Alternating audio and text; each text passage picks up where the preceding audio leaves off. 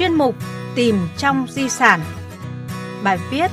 65 năm người Vân Kiều mang họ Bác Hồ của tác giả Hương Giang.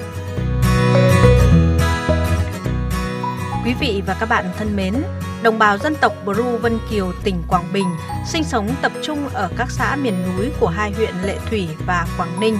65 năm qua, hầu hết đồng bào dân tộc Bru Vân Kiều đều lấy họ Hồ của Chủ tịch Hồ Chí Minh làm họ của mình. Điều đó thể hiện tình cảm thủy chung son sắt mà đồng bào dân tộc Bru Vân Kiều đã dành cho Đảng, cho Bác Hồ kính yêu. Các nguồn tư liệu lịch sử đảng bộ của các huyện Lệ Thủy, Quảng Ninh và huyện Hướng Hóa, tỉnh Quảng Trị cũng như hồi ký của một số cán bộ lão thành cách mạng tiền khởi nghĩa, phần lớn đều ghi lại mốc thời gian đồng bào dân tộc Ru Vân Kiều ở Quảng Bình lấy họ của Bác Hồ làm họ của mình vào năm 1946 trước khi diễn ra cuộc tổng tuyển cử bầu quốc hội khóa đầu tiên của nước Việt Nam Dân Chủ Cộng Hòa. Vì chỉ có tên mà không có họ, cho nên đồng bào Bru Vân Kiều đã tự nguyện lấy họ Hồ của Chủ tịch Hồ Chí Minh làm họ của mình để ghi vào thẻ cử tri. Ngày 16 tháng 6 năm 1957, Bác Hồ vào thăm Quảng Bình, các đại biểu dân tộc Bru Vân Kiều đã được gặp, xin phép và được người đồng ý cho mang họ Hồ.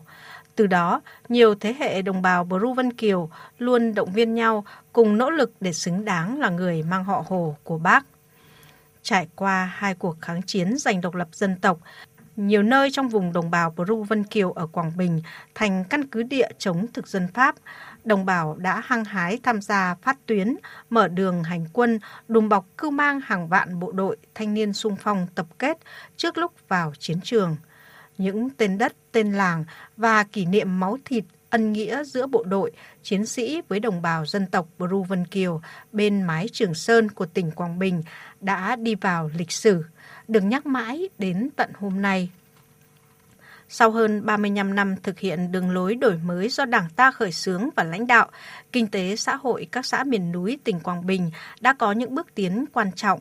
bộ mặt nông thôn mới dần được hình thành, sản xuất nông lâm nghiệp có nhiều chuyển biến tích cực, các thôn bản đã tổ chức tốt công tác định canh định cư phát triển sản xuất, do đó đời sống của đồng bào từng bước được nâng lên. Nhiều hộ đồng bào Bru Vân Kiều cải tạo vườn đồi, trồng rừng kinh tế kết hợp với chăn nuôi gia súc gia cầm, tạo thành các mô hình kinh tế trang trại tổng hợp. Số hộ đồng bào Bru Vân Kiều làm ăn khá giỏi, ngày càng tăng, tỷ lệ hộ nghèo giảm bình quân 5% mỗi năm. Tuy nhiên, vùng đồng bào dân tộc Bru Vân Kiều nói riêng, miền núi ở tỉnh Quảng Bình nói chung còn có tỷ lệ hộ nghèo khá cao để phát triển kinh tế xã hội, giữ gìn bản sắc văn hóa, an ninh trật tự các xã biên giới, vùng đồng bào dân tộc thiểu số, đặc biệt sớm kéo giảm hộ nghèo, ổn định đời sống cho người dân, tỉnh ủy Quảng Bình vừa ban hành nghị quyết phát triển vùng đặc thù giai đoạn 2022-2025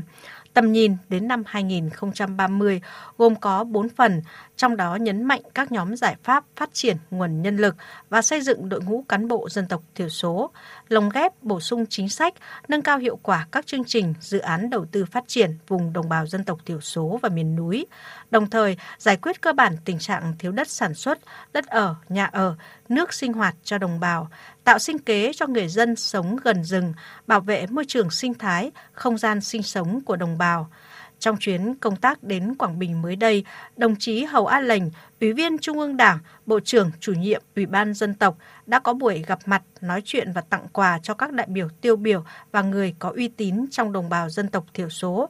nhân kỷ niệm 65 năm ngày Bác Hồ về thăm Quảng Bình và 65 năm ngày dân tộc Bru Vân Kiều mang họ Hồ.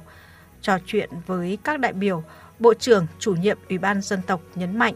Đảng và Nhà nước ta luôn xác định vai trò quan trọng của người có uy tín trong đồng bào dân tộc thiểu số, mong muốn những người có uy tín, già làng, trưởng bản phát huy hơn nữa vai trò của mình để cùng với bà con nỗ lực trong sản xuất, đoàn kết xây dựng khối đại đoàn kết các dân tộc vững mạnh, đưa đời sống đồng bào ngày càng đi lên.